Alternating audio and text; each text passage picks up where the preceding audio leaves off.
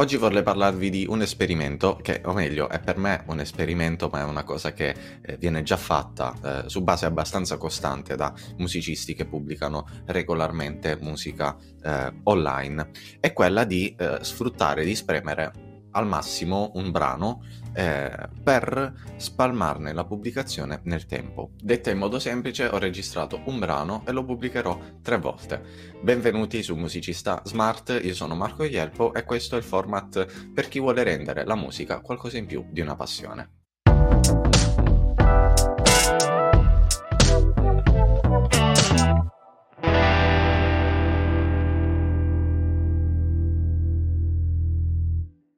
Cerchiamo di capire meglio di cosa vi sto parlando e quale ragionamento c'è dietro. Se ci pensiamo bene, le piattaforme di streaming musicale, e vi parlo di queste perché sono senza dubbio il, il, il posto in cui eh, c'è il maggior consumo di musica al momento, eh, stanno diventando sempre di più dei social, a partire da Spotify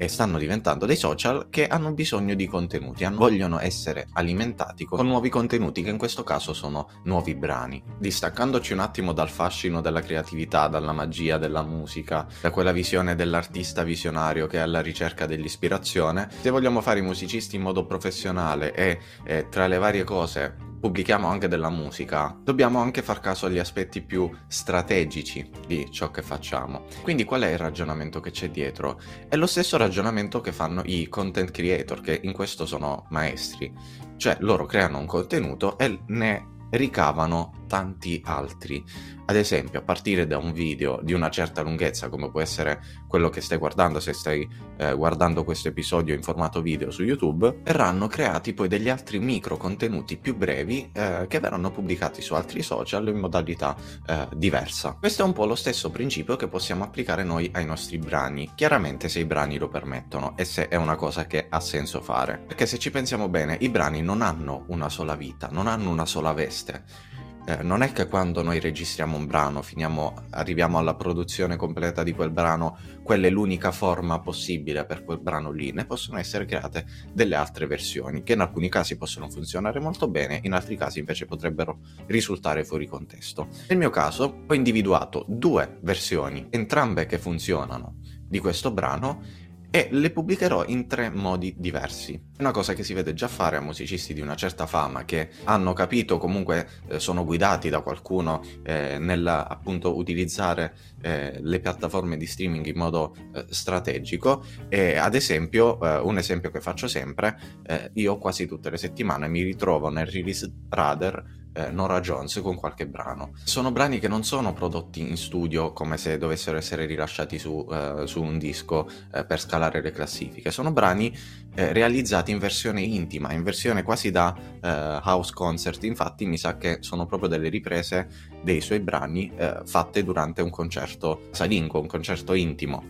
pianoforte e voce. Questo permette ai fan di avere una versione diversa della, de, del brano che gli piace ascoltare all'artista invece permette di avere una pubblicazione in più da sfruttare. Cosa stavo pensando di fare io nello specifico e poi magari ne parliamo più in là, vediamo se è un esperimento che ha funzionato o no. Ho realizzato un arrangiamento, in questo caso non è un brano originale ma è un arrangiamento di un brano esistente, un brano di Elisa fantastico che probabilmente conoscete già, ne ho realizzato una versione per chitarra e a partire dal 31 marzo sarà pubblicata la versione studio prodotta di questo brano, in cui oltre a un arrangiamento di chitarra che già di per sé funziona da solo, eh, sono stati inseriti degli altri elementi, eh, alcuni che strizzano l'occhio all'elettronica, altri invece un po' più tradizionali come sonorità,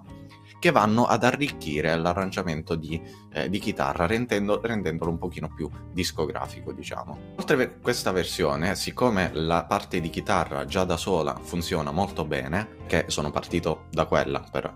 per la costruzione dell'intero brano, verrà poi pubblicata esclusivamente in formato video una versione eh, solo acustica, quindi solo con la chitarra, registrata in presa diretta, sarà, ripeto, una versione disponibile esclusivamente in formato video. Oltre quella verrà fatta poi un'altra pubblicazione acustica, quindi della stessa versione presente nel formato video ma registrata in modo diverso, con un senso un po' diverso, sulle piattaforme di streaming come versione alternativa, come versione unplugged, diciamo così. Quindi io a partire da un unico arrangiamento ho realizzato tre versioni diverse che saranno disponibili in tre momenti diversi e questo mi permetterà anche di, eh, oltre ad sfruttare eh, la mediaticità di tre pubblicazioni, anche quello di riproporre in vesti diversi lo stesso brano per poter raggiungere nuovo pubblico a partire da uno stesso contenuto in cui credo che io ritengo interessante e che penso che possa funzionare. Avevate mai pensato a una strategia di questo tipo?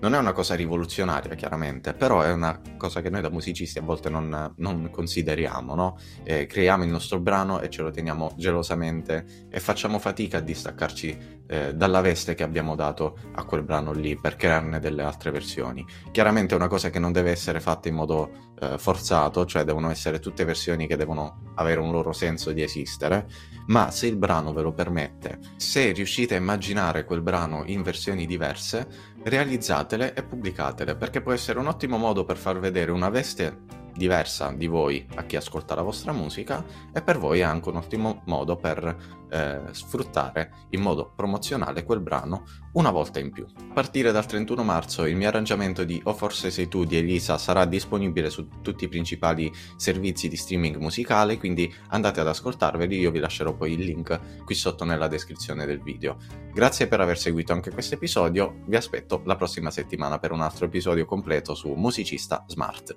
Ciao!